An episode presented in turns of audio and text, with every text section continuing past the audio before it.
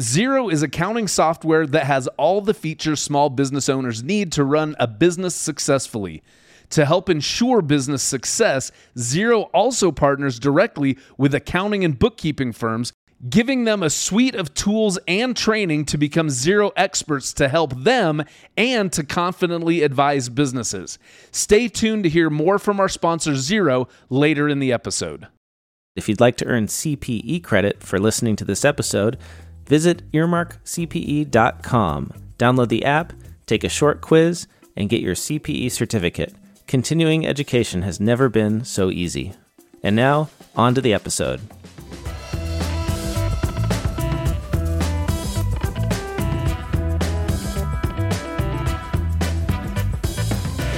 This is Oh My Fraud, a true crime podcast where our criminals cut checks instead of cutting you.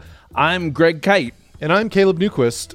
Caleb, we're just going to jump right into it. Does your family celebrate Christmas? Yeah, I grew up celebrating Christmas, and I celebrate Christmas now with my family. And um, I think I started complaining about the commercialization of Christmas uh, immediately after watching a Charlie Brown Christmas for the first time. This is like circa 1985 or so. What what what was it that got under your skin about uh, Charlie Brown? I mean, yeah, it's because I because I think one of the themes is there is that Christmas is too commercialized. and Yes, like, no, I mean I took the I took the message to heart, Greg. That's what I'm saying. Oh, oh, I get it. Okay, I thought. uh, do we need okay. to start the podcast over? What just No, no, happened? no, no, no. Now I understand. I thought you were like you're like I bought this I bought this VHS tape of Charlie no. Brown Come on, Christmas Greg. and this is bullshit. Okay. In those days, in those days, you know, it was it was they, you know, it was on every year. It was on network Yeah. TV, and so yeah, Yeah, yeah. I love. And but Yeah. I mean, uh, I'm I'm mostly mm, eh, ish kidding ish, but no, like um, I, Yeah. I I picked up on the commercialization of Christmas Yeah. bit pretty early on, and so I kind of, you know, I've been grumbling for decades ever since. But yes, I- but yes, I celebrate Christmas. Okay, so so with those grumblings, does that extend to because a lot of people have strong opinions Mm-hmm. about decoration, Christmas decorations, and Christmas music. Do you have any strong opinions about when it's like too early to start doing Christmas decorations, or too early to start listening to Christmas music, or even like too ear- when is it is it too early to start seeing Christmas shit in stores? Yeah, yeah, I do have strong feelings about this. It's always too early to decorate for Christmas. It's always too early to see things things in stores, but it's Okay. never too early for Christmas music. Really? Yeah. That's so that's so okay. So wait, so always too early to decorate. So that's like if it's Christmas Eve and you have stockings up, it's like no. I mean, Nope. it's fine. it's fine. Nice. But you Yeah. love Christmas music. I do like Christmas music. Um, Nice. Yeah, like uh, and not. Yeah, this may surprise folks, but not just the the secular stuff. Like I love like Frank Sinatra singing Christmas music is fucking Oh. amazing to me. Yeah. uh, or Dean Martin, like, or or, Yeah. or like, or like Darlene Love. Like, there's something about Christmas music that I thoroughly enjoy, but the rest of Mm-hmm. It can go to hell. Really? That's Yeah. interesting. I'm a, I'm definitely a, uh, I like the old school uh, Christmas music. I'm a Bing Crosby guy. Mm-hmm. Yeah, Uh, for Christmas. Notorious, notorious jerk, from what I understand. But Oh, really? He oh, don't, but- but a don't crooner. ruin, don't ruin him for me, you son of a bitch. Uh, they, okay, so Caleb just fucking ruined Christmas. Uh, wel- welcome to the podcast. Uh, okay, so uh, so uh, another thing that Yes. people that everyone has opinions about, I believe, it is fruitcake. Uh, so fruitcake, have you eaten it? Does your family ha- does your family incorporate fruitcake into its their Christmas celeb- to, to the Christmas celebrations? Is it a tradition? Is it a joke? Tell me your tell me what how fruitcake is intersected with your life. okay, lots of questions there, but I will answer all of them. uh, what about fruitcake? I don't know. Have you ever eaten it? I'm not sure. Uh, does your family incorporate fu- fruitcake into their Christmas celebration? No. Is it a tradition? No. Is it a joke? Yes. Uh, maybe. um, here's the deal my fruitcake ex- experience is virtually non existent. I, I don't have any memories really of eating it um, growing up. It's not a staple in our celebrations now. I, I just mostly know it as the butt of jokes, you know, like Yeah. they're they're hockey pucks or whatever. And of course, you know, the nutty is a fruitcake expression. You know, that always struck me as weird though, because I'm like, wait, this fruit a fruitcake has nuts in it? Like, what is there? What am I missing?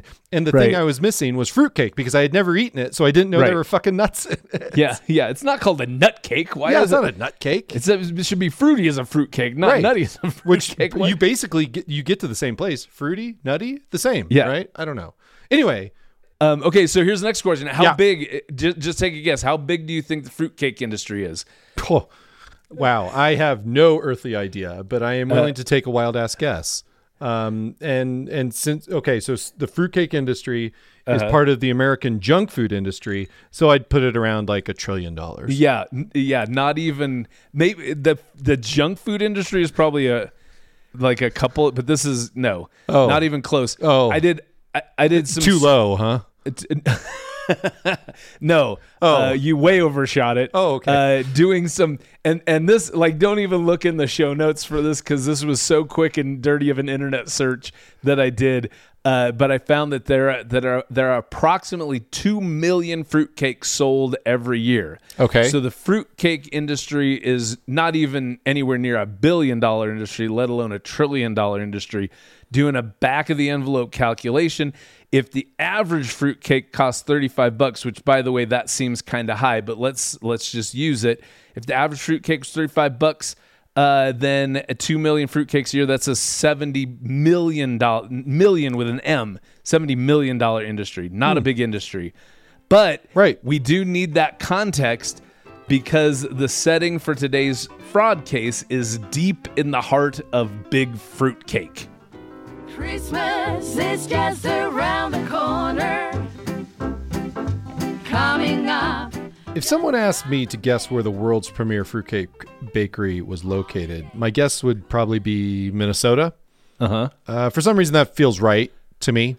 Fruitcake land. Yeah, Midwest. But actually, it's, yeah, it, it feels kind of Midwesty. yeah, comforting. Yeah, kind of uh what uh, it feels like there's there it's something, passive aggressive about a fruitcake that I'm not aware?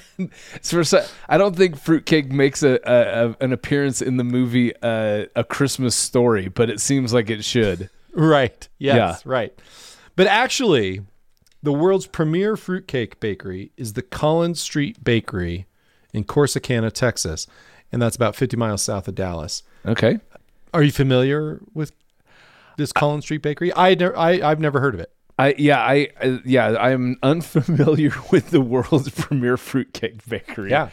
Yep. So any, so anyway, here's here's kind of the some background on should we call it CSB? Yeah. Collins Street Bakery, aka CSB, was started in 1896 by German immigrants. Ah. And the legend is that in 1914, Ringling Brothers Circus, this was before the 1919 merger with Barnum and Bailey, okay. uh, Ringling came through Corsicana and ordered dozens of fruitcakes as Christmas gifts to be mailed to friends and family across the globe, which allegedly is how Collins Street Bakery entered the not so high stakes world of mail order fruitcakes. okay. Gotcha. That- So- that's kind of cool. Um, I mean, first off, Kind of cool. my thoughts Kinda are cool. Leave it to the Germans to introduce something as evil as fruitcake into the world. yeah, yeah. Germans, Germans, and clowns. For some reason, those aren't the two things that, that make people really comfortable and feel at ease. Right. So we're gonna fast forward a long way. we're gonna fast forward a lot. Okay. Enter Sandy Jenkins. Sandy Okay. is a middle-aged accountant, and he was, you know, he fit he fit the mold. He fit the accountant stereotype: reserved, even shy, not what you would maybe think of as an attractive man Okay. uh, and and not much of a personality. His wife Kay Jenkins, on the other hand, was very outgoing, great at parties, and they had kind of expensive tastes. Sandy had this fledgling watch collection, and Kay had won, her gardens had won Corsicana Yard of the Month multiple times, and um, yard of the yard of the month seems something like if that's coveted, that's only by a very select few who would give a shit about having a Yeah. yard of the month. I'm but you I'm know happy, it, but but you I'm, know I'm happy the- when my yard is mowed and edged and I go nailing it. But you know that competition is like it's like blood sport probably. Oh, I'm sure. Yeah, for the people who are if there's a Yeah. if there's a yard of the month, there's some people who are like like ac- quote unquote accidentally mowing the neighbor's rose bush under just to you know they're like what are those aphids they're like they're like just opening bags of aphids into their neighbor's yard going i'll win it this time They'll never know it was me. so the Jenkins, um, they were very active in the the First Baptist Church. Okay. Sandy was Sandy was even a deacon. Um, and in 1995, Sandy lost his job. Sandy had a job at a utility company, and um, they were the folks at First Baptist. They were praying for him, and uh, Bob McNutt, the Wait. president. and-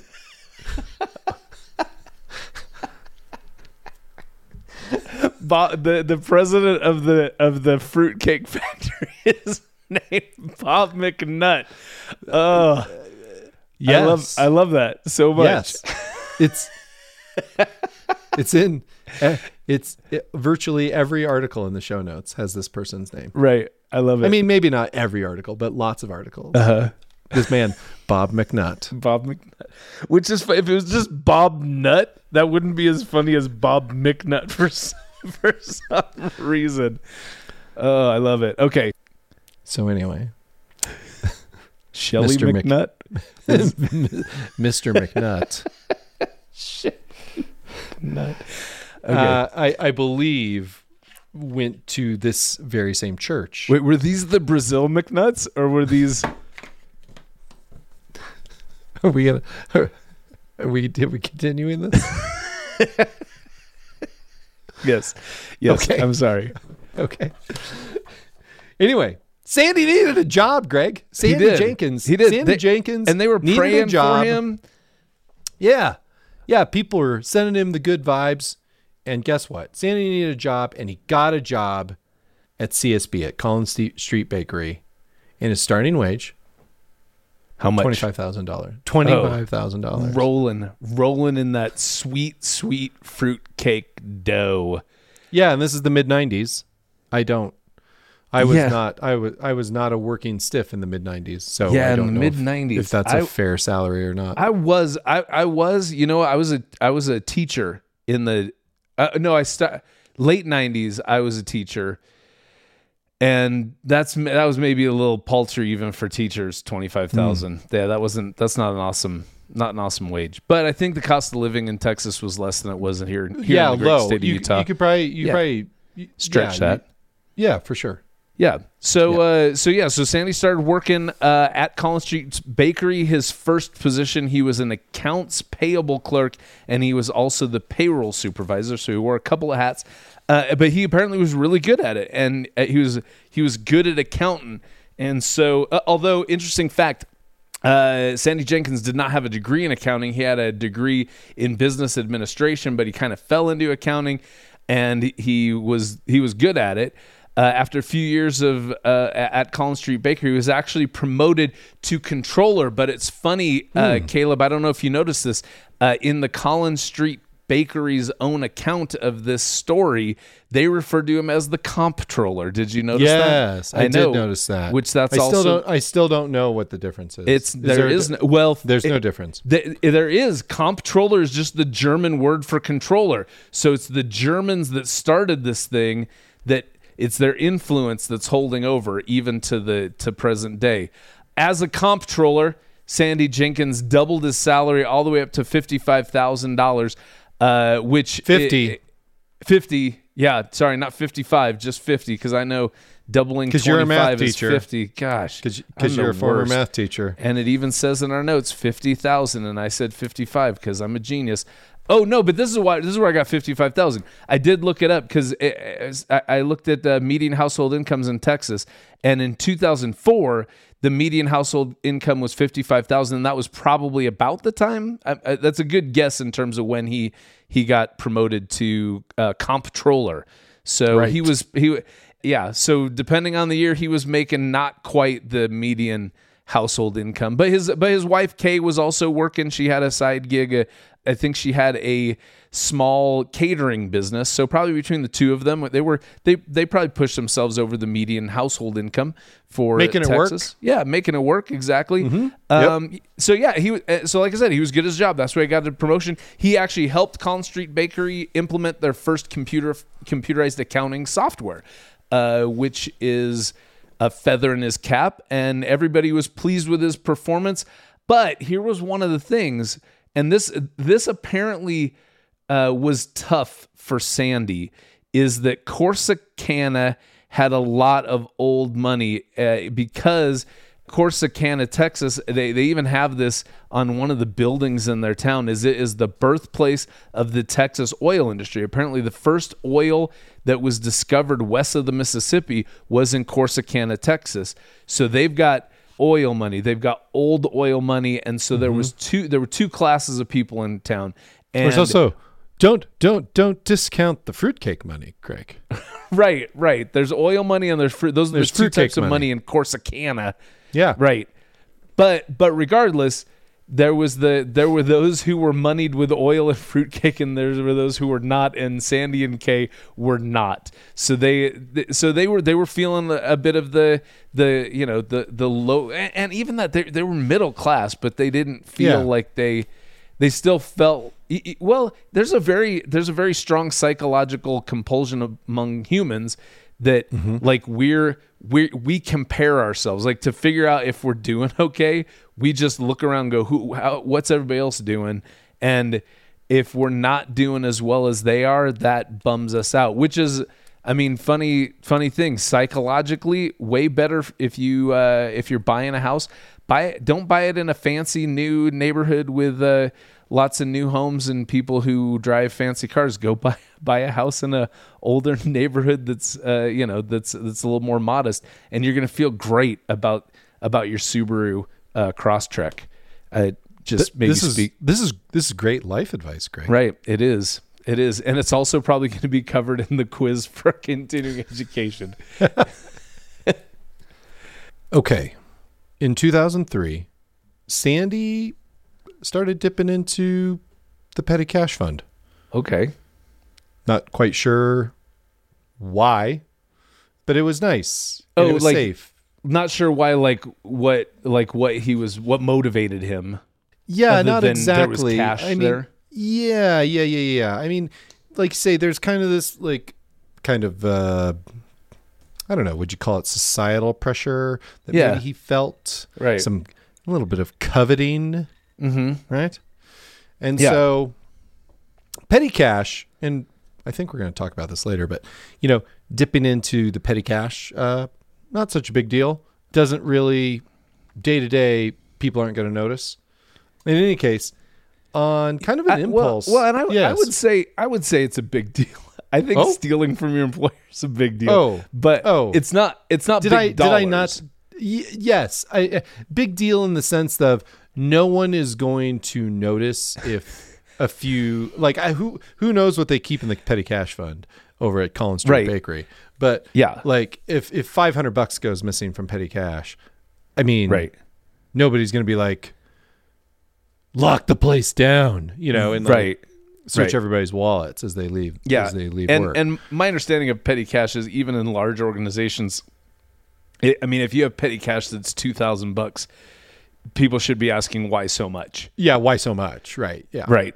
Yeah. So Anyway, I think we're going to talk about petty cash later on, which I'm ex- Yeah. kind of excited about. I'm- but anyway, I got I got a Um, whole treatise on petty cash. Buckle up, bitches. yeah, you want to buckle up for petty cash. okay, but anyway, uh, back to Sandy. Uh, on an impulse, Sandy purchased a uh, very swanky, albeit used, Lexus, um, and he told Kay, his wife, that it was a gift.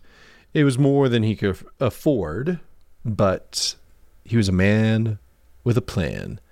He was going to he was going to embezzle his way into Corsicana's upper echelon, nice. into that fruitcake and oil old oil money. Yeah. So sm- the petty cash stuff, sm- as we mentioned, small small potatoes, right? Right. Yeah. His very first non petty cash misappropriation was for twenty thousand dollars.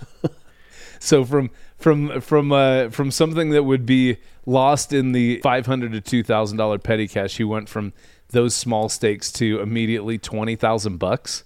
That is according to all of our resources in the show notes. This is consistent throughout. Twenty Yeah. grand. Twenty First grand, time. Whi- Okay. which is weird. Which is weird to me. Maybe we're jumping ahead, but it's weird to me because in other in other frauds that we've studied, it seems like people really start off pretty like uh, timidly, where they're like, "Okay, I'm going to try it for." You know, like a thousand bucks and see if I get caught. But his Yeah. right off the bat, he's like, you know what? Throw throw twenty thousand dollars on embezzlement and let it ride. Right, right. Yeah. He's Yeah. got you know, he's he's he's got he's got some uh, he's got some brass ones, Greg. Yeah, yeah. For not having any personality makes for it in, Right. in, in balls. Yeah, Right. Something something is going around something is going on inside of Sandy Jenkins. yeah, Greg. Yeah, Right?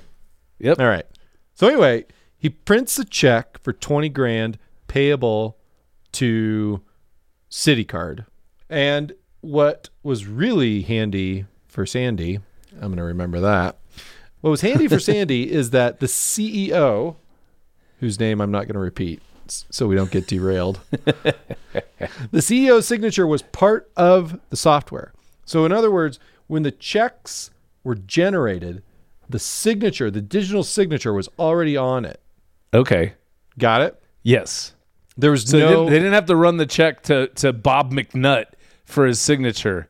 It was already familiar- I'm not- printed with Bob McNutt's perfect sig- per, perfect cursive right there on the check. I'm not familiar with this name, but in any case, yes, the the the signature of the CEO was already on the check. So, i.e., there was no, effectively, there was no authorization, right? Yeah, yeah, yeah. That Right. that kind of derails the authorization process. Right.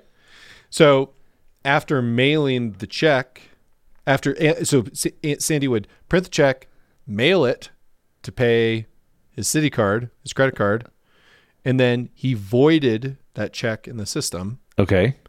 And then he printed a new check for the exact same amount, uh, exact same amount, but with the next number in the check series. Okay. Right.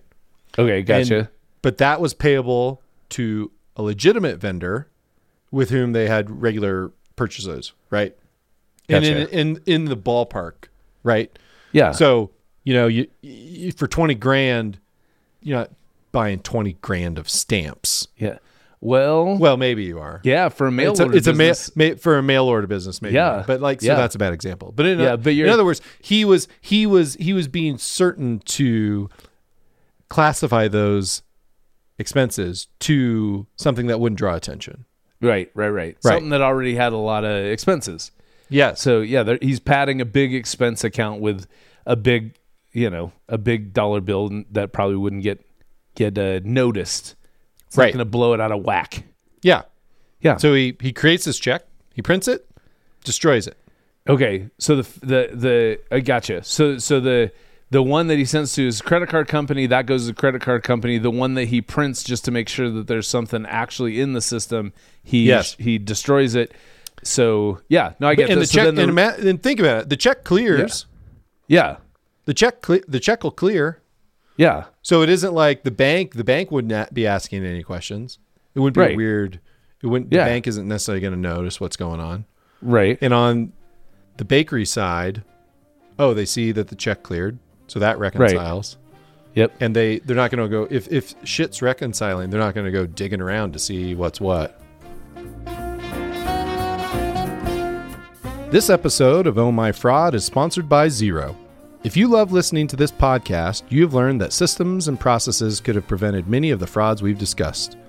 Having an accounting system like Xero can help a business create the processes it needs so that it can avoid becoming a future Oh My Fraud episode. Xero lets you set up multiple users, each with their own login and password, so you can accurately assign the proper access to each user. When it comes to accounts payable, Xero pushes all bills through a built in approval process. Xero's expense management tools ensure that employees only get reimbursed for approved expenses. And because Xero connects directly to banks, you can reconcile and match transactions daily to ensure that any money coming and leaving the bank accounts is what you expected.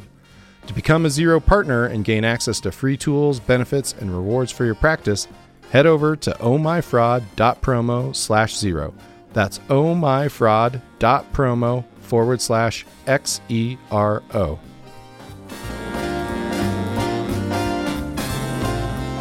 One of the things that was unclear as I read through this it was what roles exactly Sandy had in terms of the internal control process.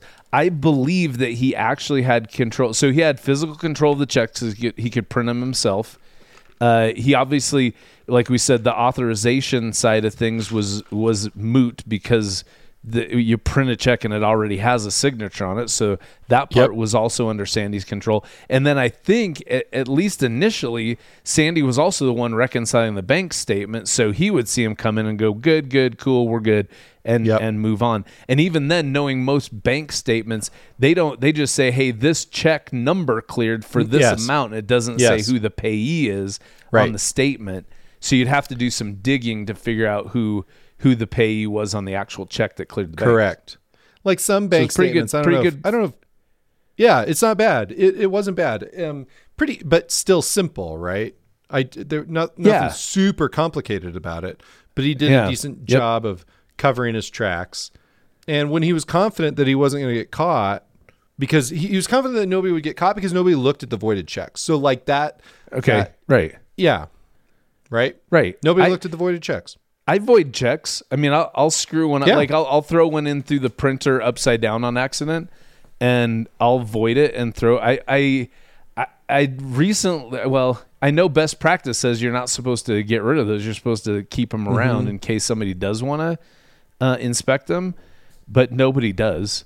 Nobody Yep. ever. Nobody ever gives a shit.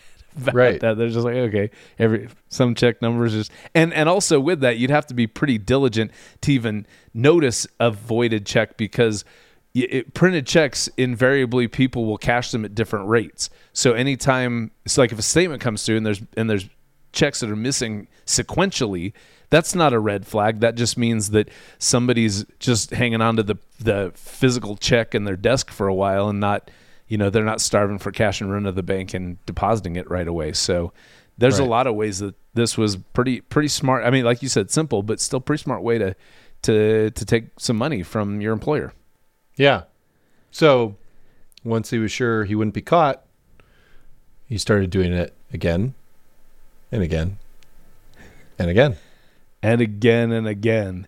Yeah this guy he well and, which makes sense too that he would that he would go if your first your first attempt at this was 20,000 bucks it doesn't sound like you're it, it sounds like you're planning on going big right from the outset and that's and Yeah. that's exactly what he did he went big because immediately he and his wife started spending a lot of money mostly all on their credit cards and their credit cards were paid off by the bakery, uh, they they would be spending to the tune of two hundred and fifty thousand dollars a month. And again, that's that's like crazy when you compare that to the fact that he makes about fifty thousand dollars annually from his salary that he's spending five times that amount in one month. Here's That's some a of the thi- mind bo- that's a mind-boggling number. it it is, yeah.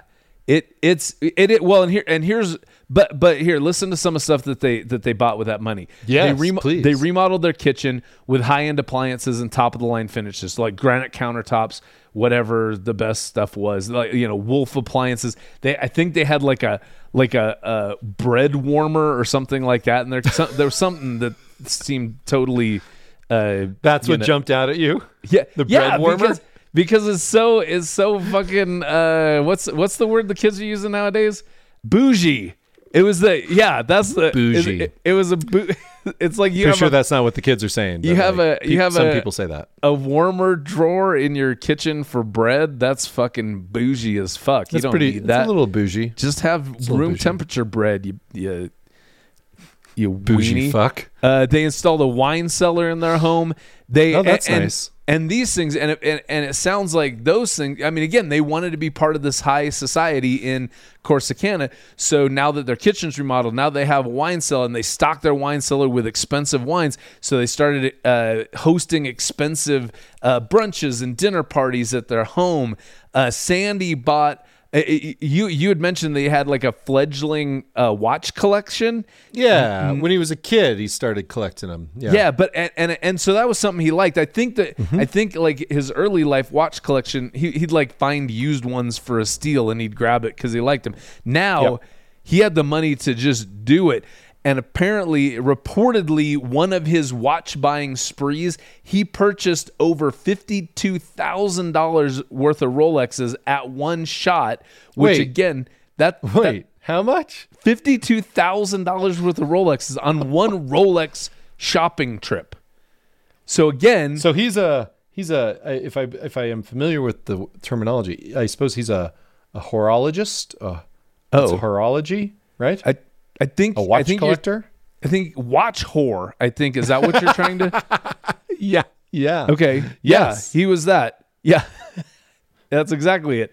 Uh, he bought. yeah, He bought a. This is crazy. He bought a seventy two hundred dollars cell phone. That I doesn't don't even understand make any that. sense. That doesn't even make any sense. That sense. doesn't make sense. Like even when they had those brick cell phones that like only super rich yuppies had, they weren't. Right.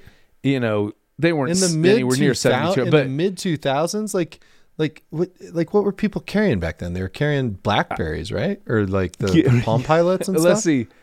Yeah, no, I don't even Palm know Pilots were Palm Blackberries Pilots were seven thousand dollars. 2004 yeah 2004 is probably the, the age of the palm pilot but in terms of a cell phone it was like like the flip phone like the the the razor that was the that was the fancy phone in 2004 or 2005 uh he bought he bought a forty thousand dollar horsehair mattress. I don't know what that is, but I know Sure. it cost forty thousand dollars. And he bought a fifty-eight thousand dollar Steinway piano. I know what that is. It's weird to think that a mattress only cost eighteen thousand dollars less than his Steinway piano, but it did. The Jenkinses, they had a personal shopper at Neiman Marcus who saw them so often that she had nicknames for them. The nickname Sandy's nickname was Fruitcake, and Kay's nickname was Cupcake because that was adorable. And San, listen, Sandy, Hey. this mother, what? I just want to say everything I read and watched about this story br- brings this up. Okay. The, fuck the fucking nicknames, the fruitcake and the cupcake. Everyone brings it up. That's So true. you so you're just like, wait, this can't be. It's like, nope. Everyone talks about the nicknames. Yeah, everybody. So yeah, just like, fine. fruitcake No, and, nu- and cupcake. And I think, I, and I don't know, The I don't know Neiman, the Neiman Marcus personal shopper is Right. like giving nicknames to the the Spendy Jenkins. okay, to me, this is the pinnacle of bouginess for fruitcake and cupcake, or at least for Yeah. fruitcake, uh, Yeah. because this motherfucker he had the balls to have to have jewelers come to him at work at the bakery with I, I I'm assuming like briefcases full of jewelry to Yeah. sell to him while he's at his accountant's desk at the bakery and he and and he had the balls to to like to take a piece and walk over to a coworker and go hey i don't know i mean jewelers just came to me to sell me this and i was looking at this do you think my wife would like like this and i go what what a douchebag move that weird. is It's a weird But move. it's a weird It's a real. move and it's it a real seem- weird move.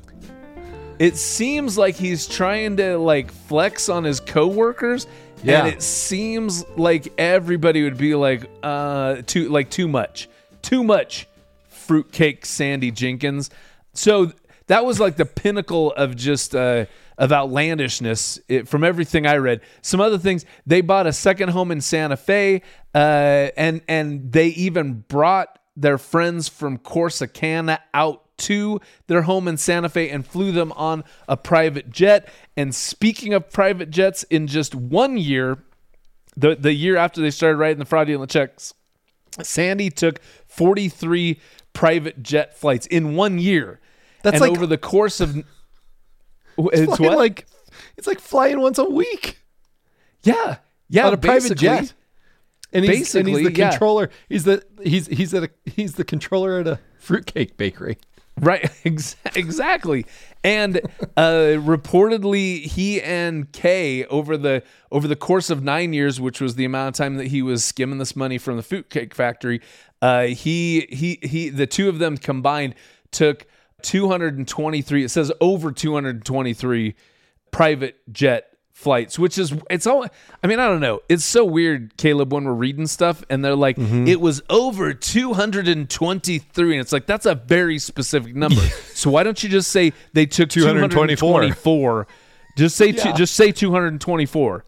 So I yeah I I don't I don't totally understand that. Um, the joke around to oh cars these people they bought cars like it was nothing. Uh, the joke around town was that every time Sandy needed an oil change, instead he'd just get a new car. And according to the court documents, the the Jenkinses purchased 38 vehicles over the course of those nine years. So so if you think about that, the the 223 private jet flights, that's basically one a month, you know, once a month or once every other month.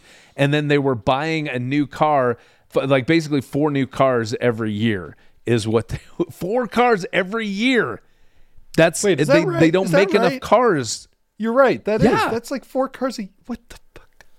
Um, when it comes to cars, though, one of the things that started to show that there was at least some trepidation with what was going on was Kay's car. So Kay Jenkins, she really liked le- get, having a Lexus, but every time she got a new car, she would get the same model of Lexus in the same color. So it'd just be like a newer of the exact same car.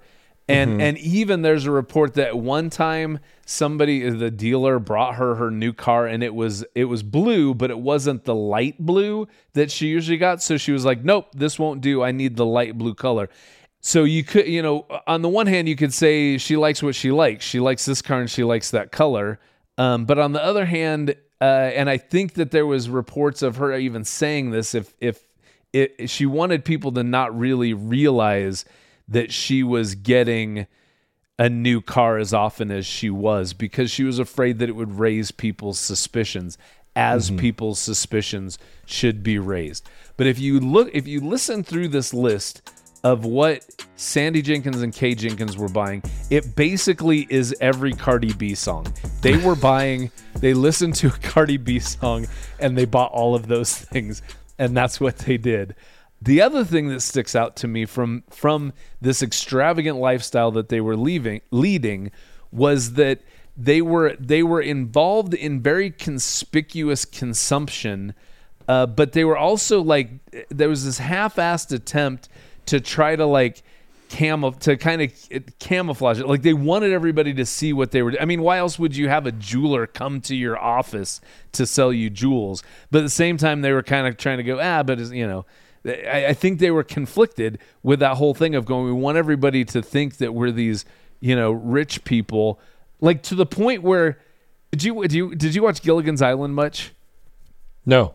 I mean, I am familiar. I am familiar with Gilligan's Island. I know, like, there's a theme Okay. song and thi- and that people like. Right, that's cute. Right. uh, and so there was these two characters, Thurston Howell the third and his wife Lovey, Yeah, who were stranded on Gilligan's Island with yeah, the millionaire and his wife. Yeah, Yeah. it's in the it's Yeah. in the song. Yeah, Yes. K, uh, Sandy and Kay, totally in my mind, they're Thurston Howell the third and Lovey. That's that's the life that they're living. But at the same time, they were kind of going, but maybe we need to tone it down some because because we kind of need to tone it down some.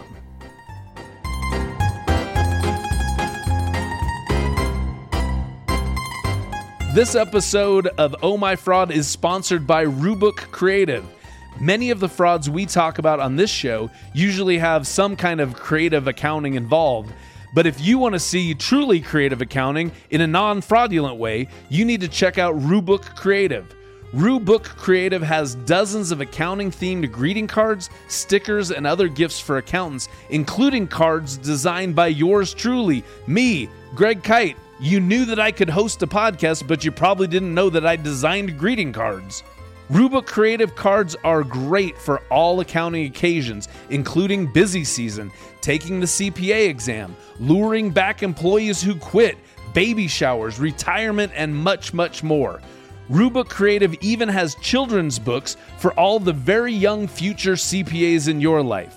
If you want to delight all your accounting friends on their next card worthy occasion and get 10% off your orders by using promo code OMY at checkout, head on over to ohmyfraud.promo slash Rubook. That's ohmyfraud.promo forward slash R U B O O K. So people are noticing this kind of extravagant spending. And the Jenkins the Jenkinses Jenkinses, you say that with such ease and I cannot I cannot say it. I like to It's- call them the Jenkinses. It's it's just funny to me. Yeah, but that's The, the, correct plural of Jenkins yeah, is the- Jenkinses. yeah, the the plural of Jenkins is Jenkinses. The possess the possessive of Jenkins is Jenkins, and the plural is Jenkinses. anyway, Like old King Wenceslas.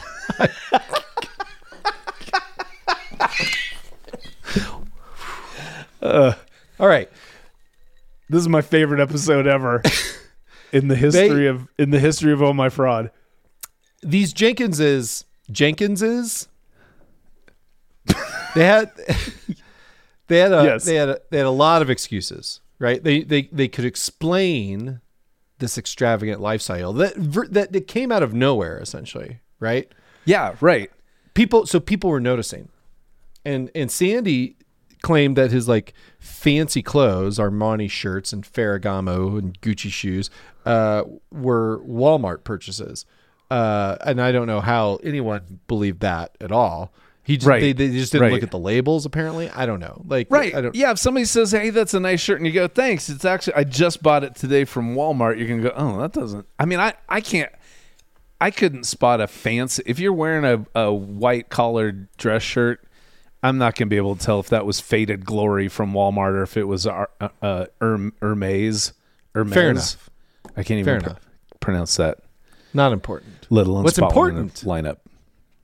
what's important is that there were they they had all these they had all of these different stories. Sandy Kay they both said they both they both said they inherited money, um, which is not Okay. You know, in in Corsicana, Texas, not far fetched, right? And, Right. And the cars, right? Four cars a year, right?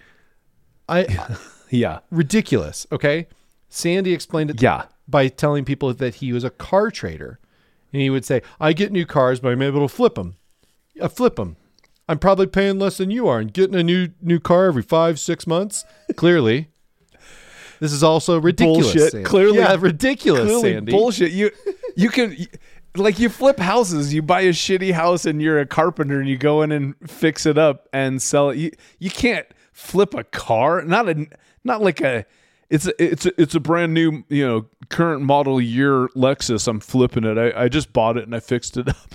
I can sell it for more bullshit. Sandy Jenkins. Anyway, he said so Sandy was explaining that that he had this cousin who was connected or something. Not connected like in the wise guy way, but like just had Right. access to stuff, including the planes. So that explained the private planes. Yeah. So there's all that going on. And what else is going on is Sandy was actually not being completely truthful with Kay about where the money was coming from. But as we will get into, it, it isn't clear just how much Kay knew. Right. Yeah, it, it's not. And as as the spouse of someone who's like bringing a lot of money, and you're going, this this isn't. You know, we're telling people that this is because they're both telling people that they inherited money. So she knew something was going on. Mm-hmm. Yeah, maybe she just didn't didn't. a- maybe she didn't ask a lot of questions. Maybe Right. he was even instructing her, saying, "Hey, you got to trust me, uh, and don't ask questions. You, it's better for you if you don't know." Famous, you know? famous last words. Yeah, yeah. right? That, that seems like something straight out of like Goodfellas or something like that. Hey, it's a lot of money, but just don't don't ask a lot of questions. Uh, cupcake, which at that point sounds very derogatory. just hey, uh, don't does. don't ask a lot of questions at Cupcake.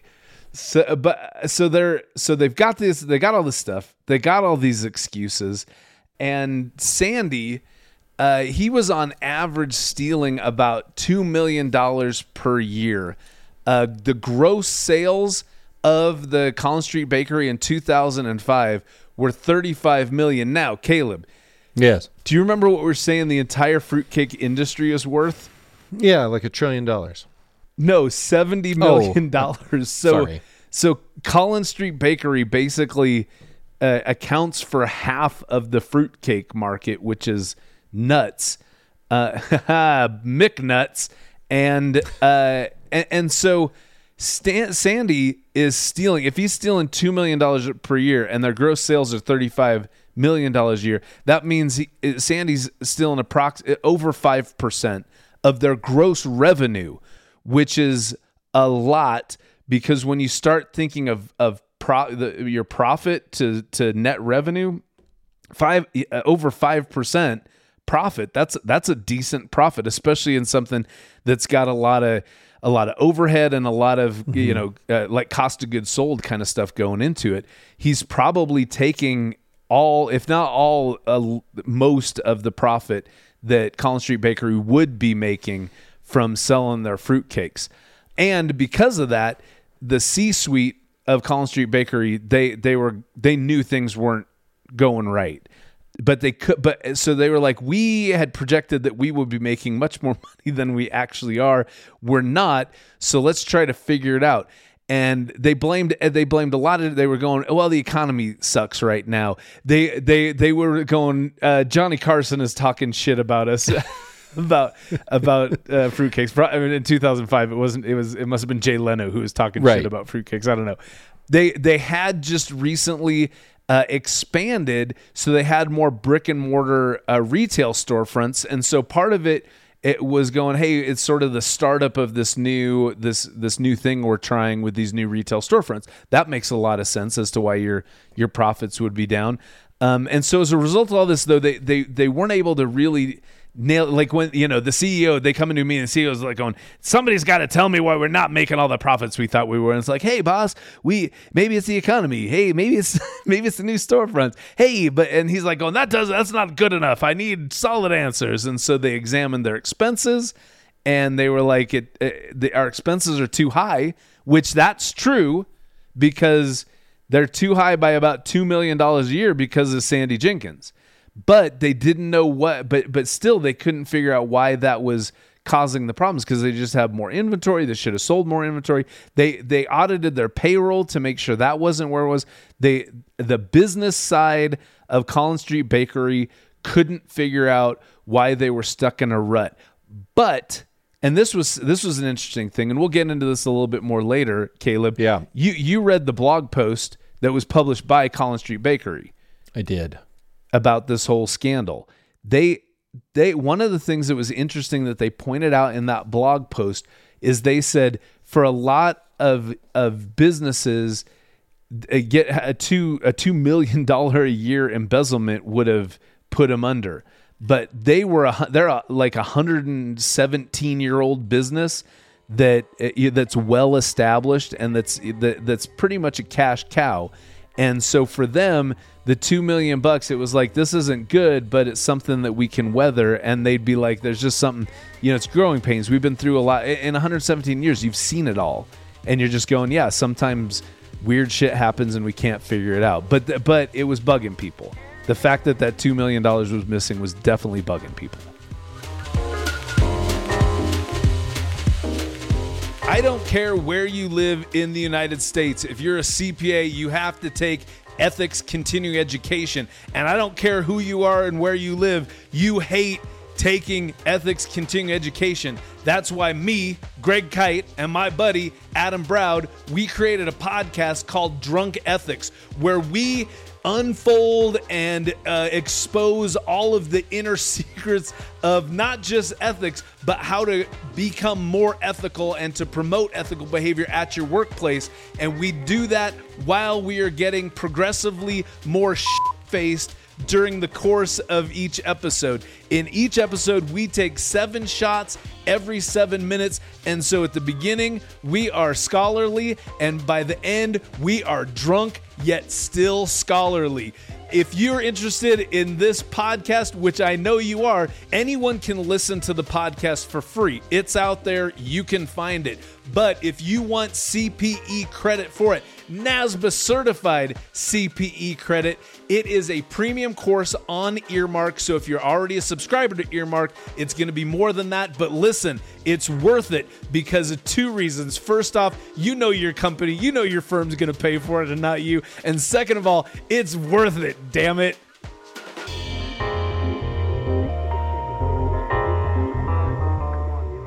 Now, enter Symmetric Walker. She was Her hired. name's Symmetric. We got to Yes. point that out. Her name's Yes. Symmetric. It's like it- it's like she's a character in the Matrix. She's not Trinity or, or Neo or Dozer. She's Symmetric. She's from the Matrix. Right. She was she, was hired as part of the bakery's accounting department in 2011. Um, when she was trained on the company's software, she was told that there was a glitch in the system so that sometimes a check would be off by one digit. And I I remember I remember her the, her uh, little you know the part of I, I believe it was an American Greed episode where I watched and she explained this. And I mean you could tell she like she's like a glitch is bullshit like that glitch is Yeah. bullshit like Yeah. like why are we so lazy Right. that we don't figure this out it's like ah it's just a glitch We deal with Right. it. Right. and it's, it's no like big deal. Nothing. Yeah. Nothing wrong to see here. It's it's computers. Right. You know these computers. yeah, these computers. And it's like, and, and that's clearly, that's clearly something that, you know, Sandy perpetrated. Right. And Yeah. and, and like people, and then what is amazing is that like people just believed it. Right. So she, she kind, she was new to the business. And anytime you're new to an employer, like these are the, the there are weird quirks like that make a business go. So like to her, it was probably one of these quirks. Right. But one day in 2013, she was doing some accounting stuff and, and noticed that a check had been written for postage uh, and had cleared the bank for 10,000 bucks.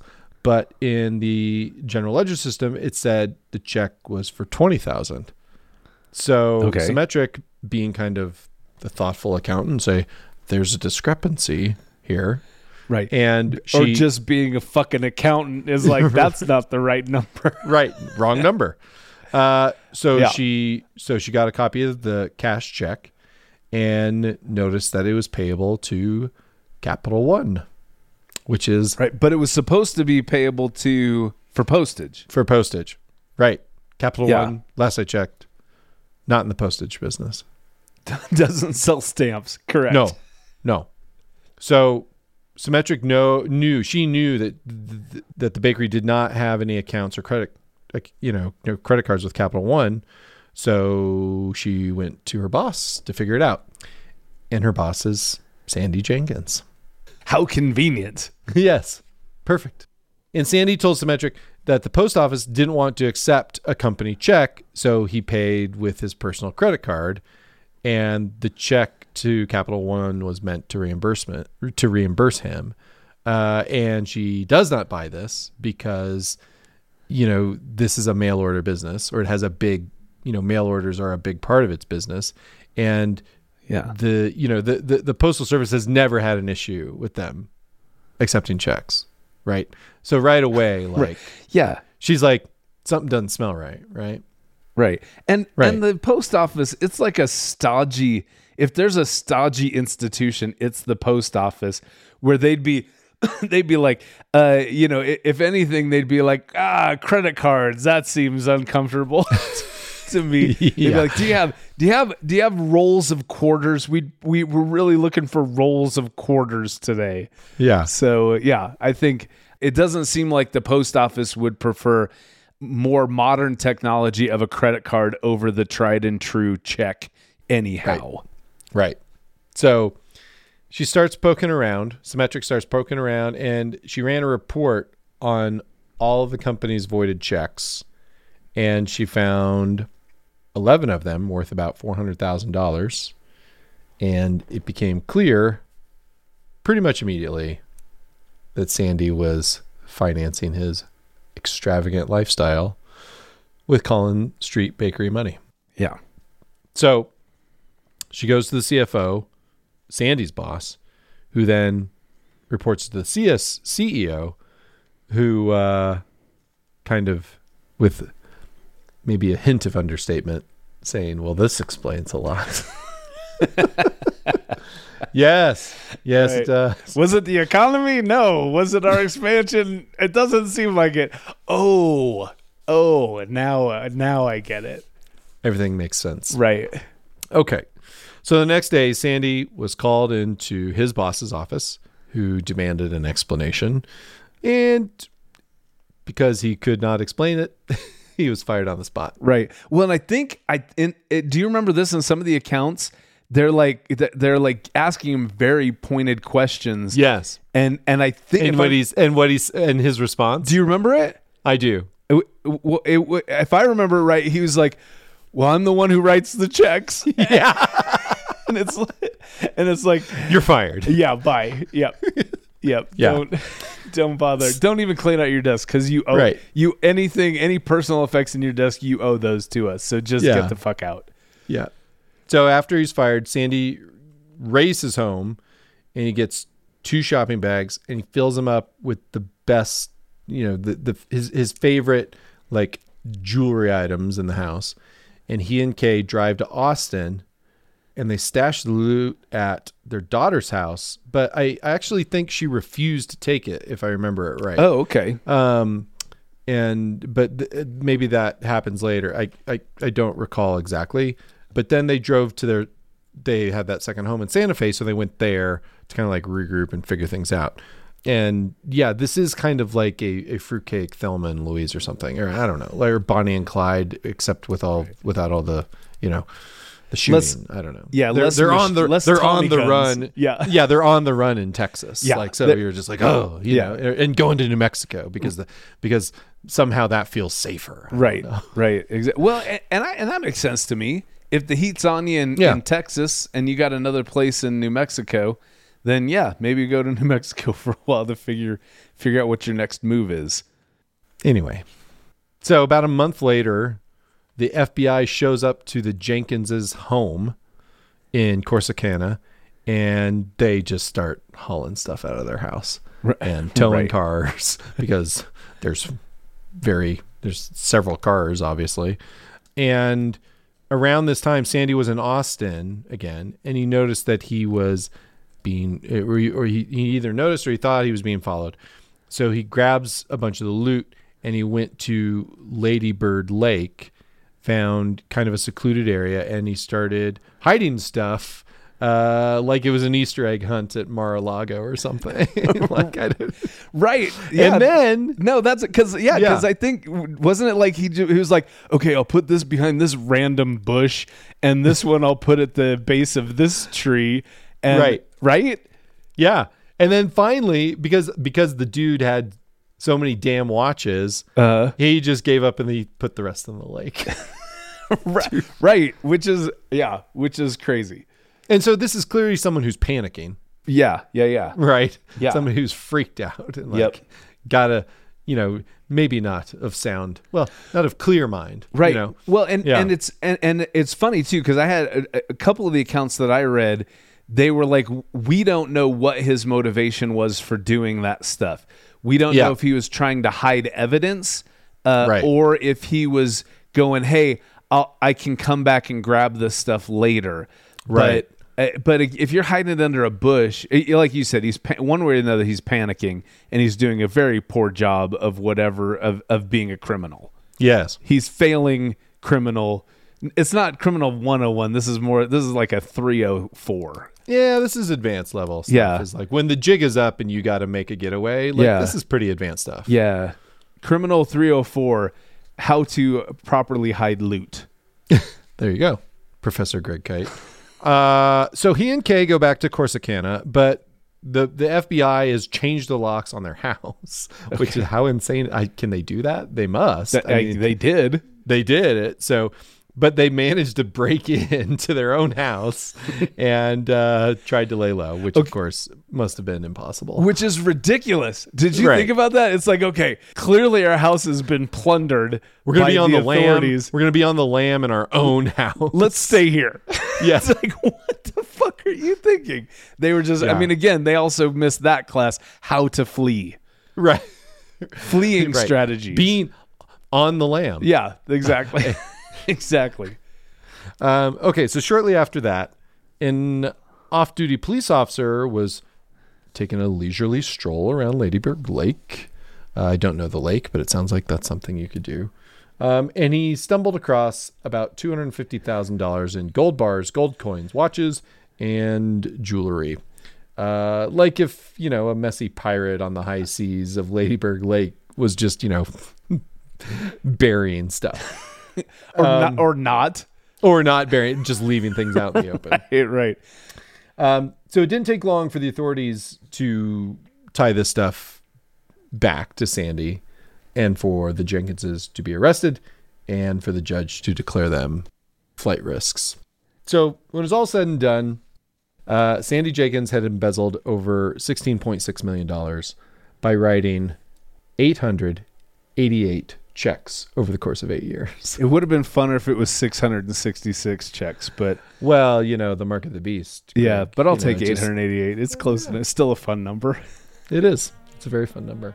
That's a lot of checks. It is. And it's a lot It's of a lot time of and it's a lot of money. It's a lot of money.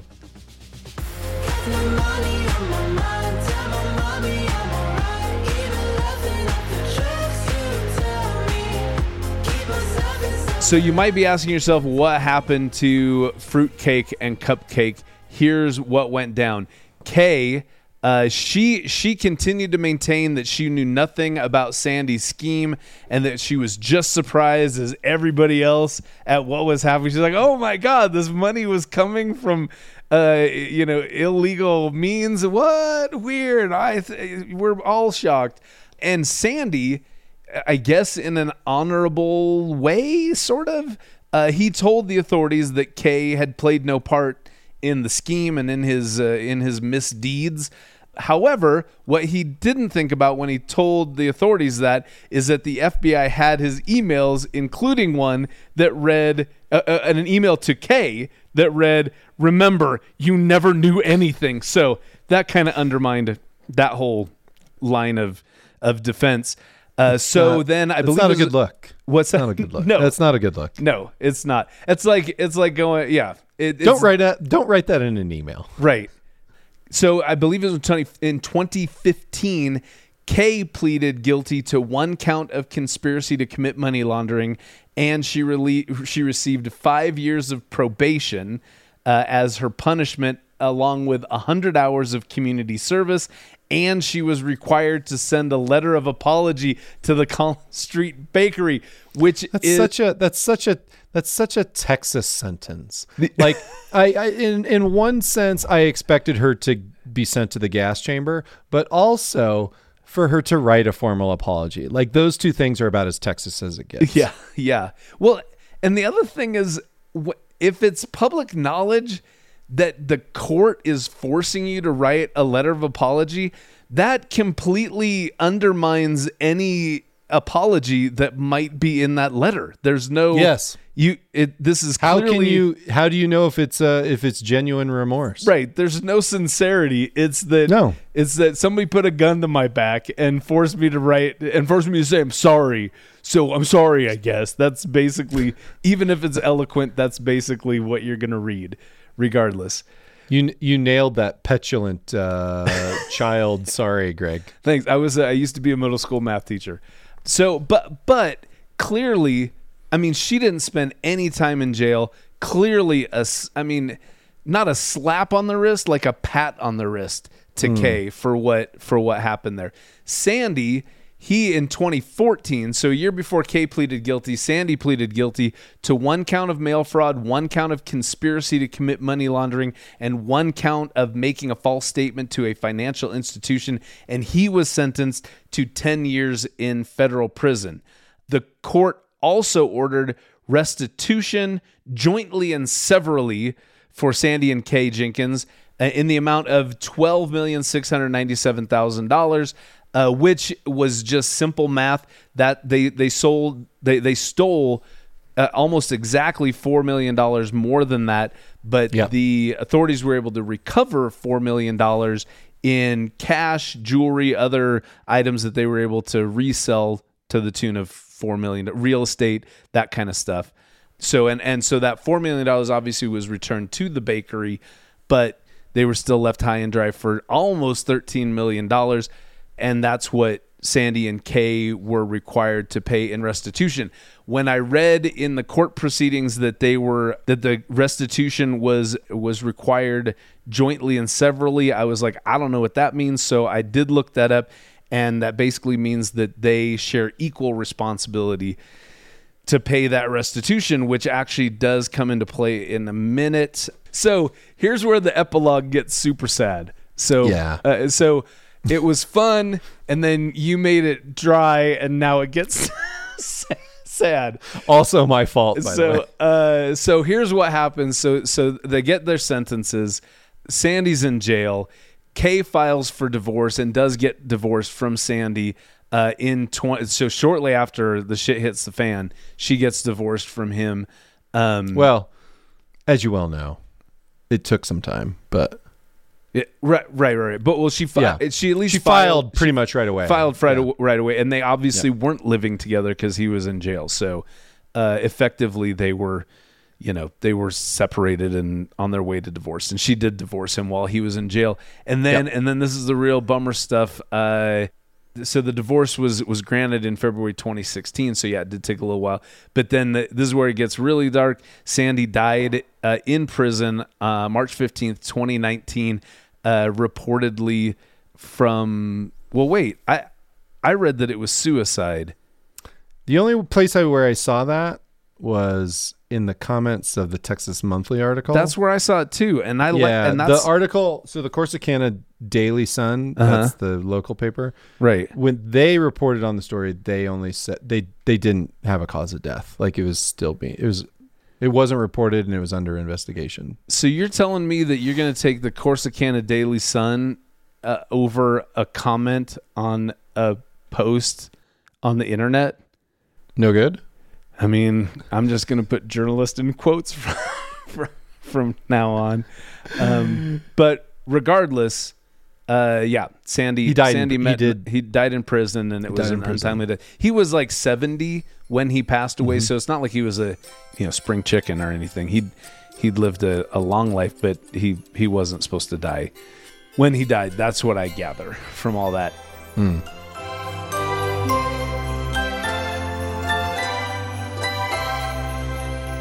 So Greg, did we learn anything? Yeah, I Oh, okay, good. I, I well here's the thing I learned a lot now some of it was just the usual stuff that I'll that I'll go over uh, uh, because uh, the clearly the Jenkinses were living way beyond their means 39% this is according to the ACFE's uh, report to the nation's 2022 39% of all perpetrators of fraud exhibit the red flag behavior of living beyond their means fun data point. The other thing, uh, and this, uh, Caleb, it seems like we talk about this on on every embezzlement fraud that we look at, but there was the basics of internal controls were missing, and we've already kind of talked Yep. about this: the uh, separation of duties, the authorization, physical control of the checks, and the uh, reconciliation of the bank account. And that was that. Like I said, that's the very basics of internal controls. That was non-existent. Sandy was able to do all of those. Again, according to the ACFE's report to the nation, 29% of victim organizations do not have adequate, tro- adequate controls in place to prevent a fraud, which I think is a very funny statistic because technically, isn't it that 100% of victim organizations do not have Yeah. adequate? Yeah, Yeah. It's like, oh, is it? Yeah, because it kind of in it kind of implies that uh, seventy-one percent of victim organizations had airtight internal Right, control. right, right, it's just like, wait, that can't be Yeah. right. Yep. Yeah. Exactly. Uh, the other thing that I think, again, from the ACFE data, which I, you know, I'm a, I'm, I'm a, that's, that's right in my wheelhouse. Uh, yeah, you think about it a lot. I do, and because I think it's fun, it, it's really interesting data, and it's always fun to compare our cases to it. Uh, according to the ACFE, only 58% of frauds ever result in a criminal referral. And I even checked that. So that the 58% number, that's from the 2022 report. I actually went back to the 2020 report because I thought I always thought it was a staggeringly low amount of cases that that resulted in a criminal referral.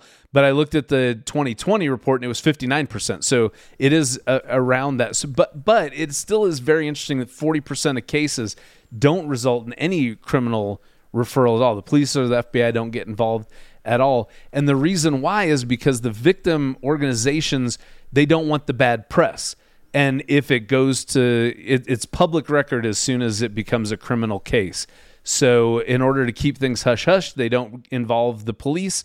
But what's interesting, not only in this case did Sandy and Kay get referred to the criminal justice uh, system, but Collins Street Bakery actually went a step further, and they they actually, I mean, big picture, they used this scandal as marketing because we we talked about it before.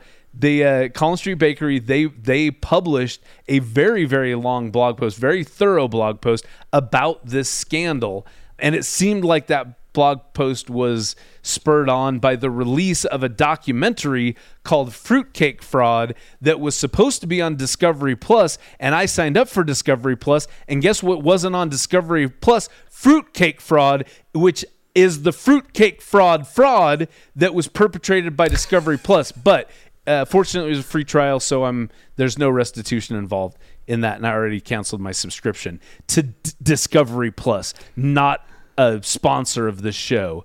But so obviously, Collins Street Bakery, their blog is produced by their marketing department.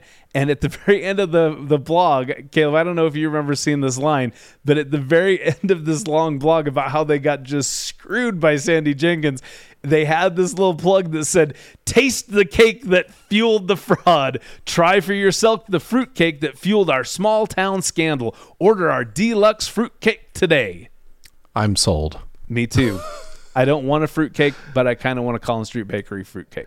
Yeah, So- I mean, no, no such thing as bad publicity. Apparently, Right, yeah. Well, and I, honestly, I think it's kind of brilliant I because mean, it's it's lemons into lemonade, right? Yeah. Like, what do you? I mean, honestly, yeah. And I mean, I was very clear that I don't enjoy fruitcake. I've been very tempted to order a Collins Street Bakery fruitcake Yeah. because of this, and I kind of do want to taste the fruitcake that fueled the fraud. I'll send you one for Christmas. Greg. That would be wonderful. Uh, Wouldn't that be? Yeah, that'd be great. Um, Yeah. but so so that's so that's the basics. But but there's some other stuff that that really that that drove me deeper on this stuff. So do you remember this was many episodes ago? We talked about what excuses we would give. Like if if you embezzled Yeah. a bunch of money, what would your Yeah. excuse be? Do you remember what yours was? Yes, I believe uh, inheritance. Yeah, was me- probably the first one. Yeah, me too. Inheritance and lottery. Yeah. Those are the two. Yeah, and then the, then winning the lottery. Yeah, Yeah, but, those are the two. But inheritance is better because some states requ- like they they publish who wins the lottery. So if somebody's like, Mm-hmm. if I said, "Hey, I won the lottery," they'd be like, "Let me check that." But with inheritance, can't really Nope. check it so good. Right, So it's a it's an easier one to to defend. Um, and so obviously that's what the uh, what the Jenkinses used was the inheritance excuse. That was their main excuse, and it seemed to fly. But but and and Caleb, this is the very interesting thing if he inherited all that money, why the hell was he still working a fifty thousand dollar a year job if he had all the money in the world to fly private jets and have a jeweler come to his work to sell him jewelry? What do you think? Is that just the red flag that should be like, ah, he's he's the problem, fire him? no, because people like to work. Yeah, exactly. People like to work. Like it gives them a reason to get up in the morning. You know. Yeah. Work is fulfilling for people, and, and even accountants. Yeah. Even accountants are fulfilled by their work. Sorry, accountants. But like, but yeah. So I think for the most part, I think that's easy to relate to. I think people like you hear people all the time, like when you know Mega Millions or Powerball or whatever gets up into the God now over the a billion. Right. Like most people, you you hear about winning, they don't plan to quit working. Right. You know. Right. And so I I don't personally find that unusual. yeah. Um, yeah. Right. So I think the lesson learned there is definitely something to dig into. If somebody at your work is like, I could totally retire, but I just I I get too bored and I need something to do. With my day. Could be legit. My boss at my work, he's a retired general surgeon. He is rolling around and he's got he's got more money than I could hope to earn in my life because it, well, and again, here's the thing. The from what I understand, he because he he made a lot of money, but there's also a lot of people who were doctors all their life who retire and they're they're you know just doing meh. He's doing great. Uh, and apparently he made some very shrewd investments very early on. He was good with his money, and so. But then, uh, how how do I know that stuff? Because that's what he told me. And but he's still he's eighty six. He still comes to work every day, and guess how much money he makes? He's not, wait, he's not. He's not cutting people open at eighty six. No, no, no. He's he's Okay. retired from general surgery. He still has his medical license. When I need a when I need a quick uh, uh, prescription for a Z pack, I just go to him instead of He's your pay- man? paying the Oh. copay to my uh, to my family practice doc. But Nice um, work. But yeah, so but he's not. Yeah, he's not. He's not doing surgery anymore. And his role at our company is is simply oversight. That's and he's still an owner in the in the business. Mm-hmm. Um, but his his salary from our from our company in 2022 is uh, right about what is it fifty three thousand two hundred dollars a year is his salary. So it's Sandy Jenkins money that he's Yep. making. Yep. So, uh, and the only reason why I know for sure that he's not embezzling money from us is that I also know that he can't attach a PDF to an email. So I don't think he's stealing money from our company. Um, that that's that's a true story. I mean, he's eighty six. He's a- so I mean, yeah. I I have to help that him. tracks. Uh, that tracks. You you wouldn't if he has to scan a document. I have to go do it for him because it's not it's it's a it's a step No, it's the it's the paperclip. No, the paper. the- no, the icon that looks like a paperclip. No, Right. Mark. Mark. Exactly. Oh. Exactly. Exactly. okay. Next thing I learned. Uh, I do want to say who in the world still uses petty cash. Have you have you ever worked at a, a business that had like a letter of the law petty cash, like a like a little cash box? No. Exactly. And so nowadays, really, I mean, the company credit cards are are really have really taken the place of petty Yeah. cash. But at the same time, we also know that there's plenty of ways for people to embezzle money s- through their expense accounts or through their Yep. company credit card. It's very possible. People need those need to be reconciled. And there are some products out there. I know there's a product called Divvy. Their headquarters are right up the street from where I live here in Utah. I've actually done a little bit of contract work for them, and they're they have cards that that just make everything very transparent and kind of lock in the amounts of money people can can spend on that.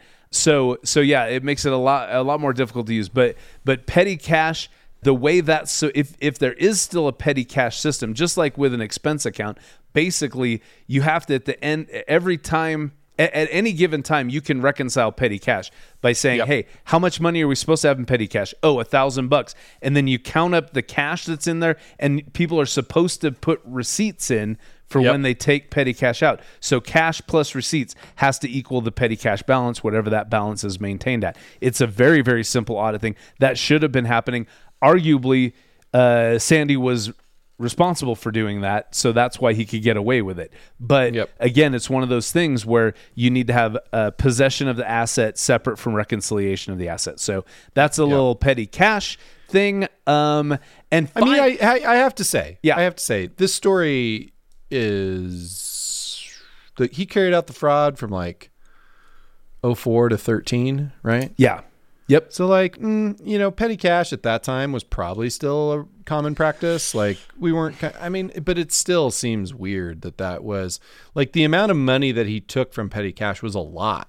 Like you're just, it was just hard to believe that it kept getting replenished and he just kept taking Yeah. it. He's like, why am I doing this? I will just cut phony checks to myself. right. um, but in any case, I, Yeah. it- that crossed my mind. Um, okay, so two last things that that I that I learned from this: the person who found the uh, watches and other uh, loot that was stashed at Lady Bird Lake was an off-duty police officer. And you kind of think somebody who's an off-duty police officer knows like the right protocol for what to do when Yep. they when valuables are found. But I wanted to look into that further because what if it was just some random jogger who was jogging along and you know it, like in the morning before the sun was fully out and they tripped on something they went back go what the hell did I just trip on? It's like oh a gold bar. And then they go what do you what do you do? What Doubloons. right which, which was kind of he the dude threw gold bars in the in the lake and, and gold know. coins. I so yeah so it was exact it was basically doubloons and uh and i was like okay if if it was me if i was that jogger and i found it what's what's the requirement for me legally for finding if it was cash or if it was gold or if it was a bunch of rolex watches is it legal for me to just play finders keepers and take it home? And what i found out was an emphatic hell no it's not legal for you to if you find a- any money you're supposed to uh, you're supposed to give it to the authorities or at least it, Right. it depends. The state to state it's a little different. Some states you just have to like do your i guess uh, for lack of a better word due diligence to see if you can find who the owner is. But uh, but basically here's what here's what i found. Even though you did not steal the money or the items you didn't you didn't steal it directly from its owner you are holding the money and not trying to return it holding or possessing property that you know does not belong to you constitutes theft or larceny under most state laws Yep. that's a big that that's I mean I- like I said I grew up very strongly under the finders keepers uh statute and that's not correct if you find this Right. shit you got to turn it in and that's the Yeah. law Excellent, excellent takeaway, Greg. I think I wouldn't be surprised. I wouldn't be surprised if ninety percent of our audience had no clue that that was the case. right I I didn't I was like Yeah. huh, I wonder I wonder what that's why I looked it up uh, the last thing, the last lesson that I learned also goes back to garnishment. And this has actually been a nagging question for me for a few of these cases because you get the this this uh, this restitution that's required for this massive amount of money that there's no way in hell they'll be able to pay it back. Especially- Sandy Jenkins. So it was twelve million dollars. It was jointly and severally you know required of him and Kay. So basically, he was he was responsible for six million dollars of that and uh, and you think, okay, he's 65 and he goes into jail. If he serves his whole 10 year prison sentence, he's out when he's 75. When you're 70, a 75 year old felon is not going to be able to get a good job by any means. And then if everything you earn just goes to pay off your, how, how does that even work? Yeah, you uh, out on the street and like, where do they send? Where do they send your checks? Yeah. Well, how, how do you I mean, live? How are Yeah, you going to yeah. live if you own if you owe six million dollars worth of restitution? How do you live? And what I found is this is just for the state of Utah, but I've got to assume Utah. We don't blaze our own trail in anything, so I've got to assume this is the case in most states in the United States. In the state of Utah, restitution garnishment is limited to twenty five percent of it, they they say your disposable your weekly disposable income but the Hmm. way they define it it basically sounds like it's your net income so whatever it's not your gross pay from your employer but whatever your net pay is for your employer 25% well, yeah, you gotta- of that They're not the yeah the your state and federal income tax. They're not going to let you slide on that stuff. Right, exactly. So Yeah. yeah, yeah, yeah, yeah. So so it so you get you get 70 uh, that's the max. So you still have 75% of what you earn that you can live on. So again, when we're talking about restitution, if you have to pay 6 million dollars worth of restitution and only 25 the max is 25% of your pay can get garnished. You're going to have to make 24 million dollars sandy between when you get out of prison at 75 and when you die to pay back your 6 million dollars of restitution. But obviously again just to make this the most bummer of a podcast uh, poor sandy didn't even have that chance. And poor and poor collins street bakery didn't get a Yeah. chance to get repaid for any of that. So that's that was my that was that was my PhD thesis on what I learned from the Collins Street Bakery. Good, good, good stuff, Gregorio. Thank you. Like, yeah, yeah. I, yeah, I thought, like I said, this is one of my favorite cases that we've done so far. But that was me. What did you learn, Caleb? Uh, you know, I think what I learned, I mean, all the stuff you mentioned is great. Um, I, I think I learned uh, that Corsicana, Texas has more than its fair share of backbiting assholes. um, I'm, I'm not I'm not kidding. Read that Texas Monthly article. It's in the show notes. Like all these people that are talking to that reporter on background, just assholes. Yeah. so Yeah, um, kind of backbiting, gossipy. yeah. It's sort of yeah, sort of. Uh, I don't re- think I could have worded it any better, Greg. yeah, kind of Real Housewivesy kind Yeah. of vibe. Yeah. Here, the other thing, and I'm surprised you didn't mention this, but um, the other thing that I that I was reaffirmed for me is people want to, especially in small businesses, there's a large element of trust Yeah. in how people run businesses, and that's in in and there's no I don't besmirch anyone for that attitude because I at least believe that fundamentally people are good. And so I think it's natural for people to want to trust people that they work with on a daily basis in all these situations. And if you if you watch Bob McNutt and hear him talk about it, like you can tell like this is Mr. McNutt. Mm-hmm. It, it, it, it he he felt he felt a, he felt a deep deep sense of betrayal Yeah. and like and and and and he you know that he felt ashamed of like putting his own business like this this family business that you know he owes to his ancestors to. And and and to not not to mention that but like all the employees and and of of that company. And you know that that like like hurts him a lot. You can see it. And he knows he made a mistake and like and they don't run the business anymore. And but he also to, to his credit he said something very interesting. He's like what am i going to do? Am i going to am i going to quit? He's like I, I considered quitting because this was this is so all this happened on my watch. I am i'm 100% responsible responsible you know for not running this business better. But like who better is this to take the business forward? And i i give him credit for like Yeah. owning up to his mistakes and saying you know what? I screwed up real bad and i i, I owe everybody a lot. And so i and and I don't know, maybe this is part ego too, where he's like, but I'm the person to fix it. Like I'm the person who's going to take it forward. So Yeah. like it, No, I- it, it, it's tough. And Yeah. um and you say like there, I don't know, there was something about this one where I'm like, God, there's a lot of sadness in this story. Like Yeah. there's just a lot of, and we've had a lot of laughs here, but like I like there's also I was like, oh gosh, this is rough. Yeah. And um, but anyway, but yeah, the trust. Just people people want to trust other people, and I think that we've talked about countless times is like, yeah, that's fine, but just get some internal controls. Right. Just like it, it doesn't have to. It does. You don't. It doesn't have to be jerks. Your Yeah. internal control doesn't mean being jerks. Right. It just means doing some basic stuff Yep. that you verify that things are being done Yeah. correctly. And the Collins Street Bakery, that's that's clearly what they've done. As a result Yeah, they yeah. have implemented a lot of internal controls that they didn't have anymore. But for you, listener, and your business, maybe do that before you lose sixteen point seven million dollars worth of uh, cash out the back door. Yeah.